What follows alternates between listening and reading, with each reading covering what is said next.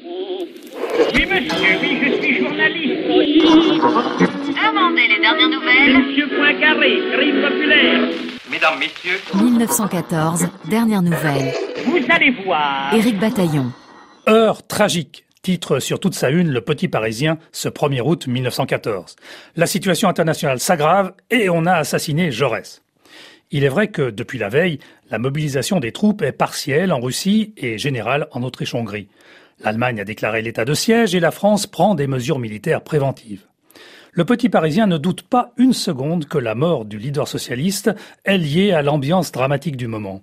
Le quotidien populaire Le Matin, qui estime que les chances de guerre l'emportent désormais sur les chances de paix, écrit quant à lui que ce ne sont pas les intérêts de la France que le meurtrier a servi, mais ceux de l'Allemagne. Le journal L'Homme Libre y voit de son côté le geste stupide d'un énergumène qui va à l'encontre de la réconciliation du pays au moment où, souligne Georges Clémenceau dans son éditorial, l'Europe est lancée dans une course à l'abîme. Si la presse conservatrice comme Temps ou catholique comme La Croix ont quelque peu passé cet assassinat sous silence, ce n'est pas le cas de l'Action française. Il faut dire que le journal d'extrême droite s'est senti directement visé lorsque la rumeur a couru au soir du drame que le meurtrier était membre des Camelots du roi. Se défendant d'une quelconque responsabilité dans cette affaire, l'organe du nationalisme intégral n'hésite pas à écrire que l'attentat contre Jaurès est plus qu'un crime, c'est une faute grave contre la patrie. Il faut se rappeler avec quelle véhémence l'action française avait menacé Jaurès dans ses colonnes de subir le même sort que le directeur du journal Le Figaro, abattu d'un coup de revolver dans son bureau. Quel revirement lorsque Charles Maurras écrit dans son éditorial Nous nous inclinons devant la dépouille de Jean Jaurès et nous réprouvons cet acte deux fois criminel parce que stupide. Il est vrai que la personnalité du meurtrier a de quoi surprendre.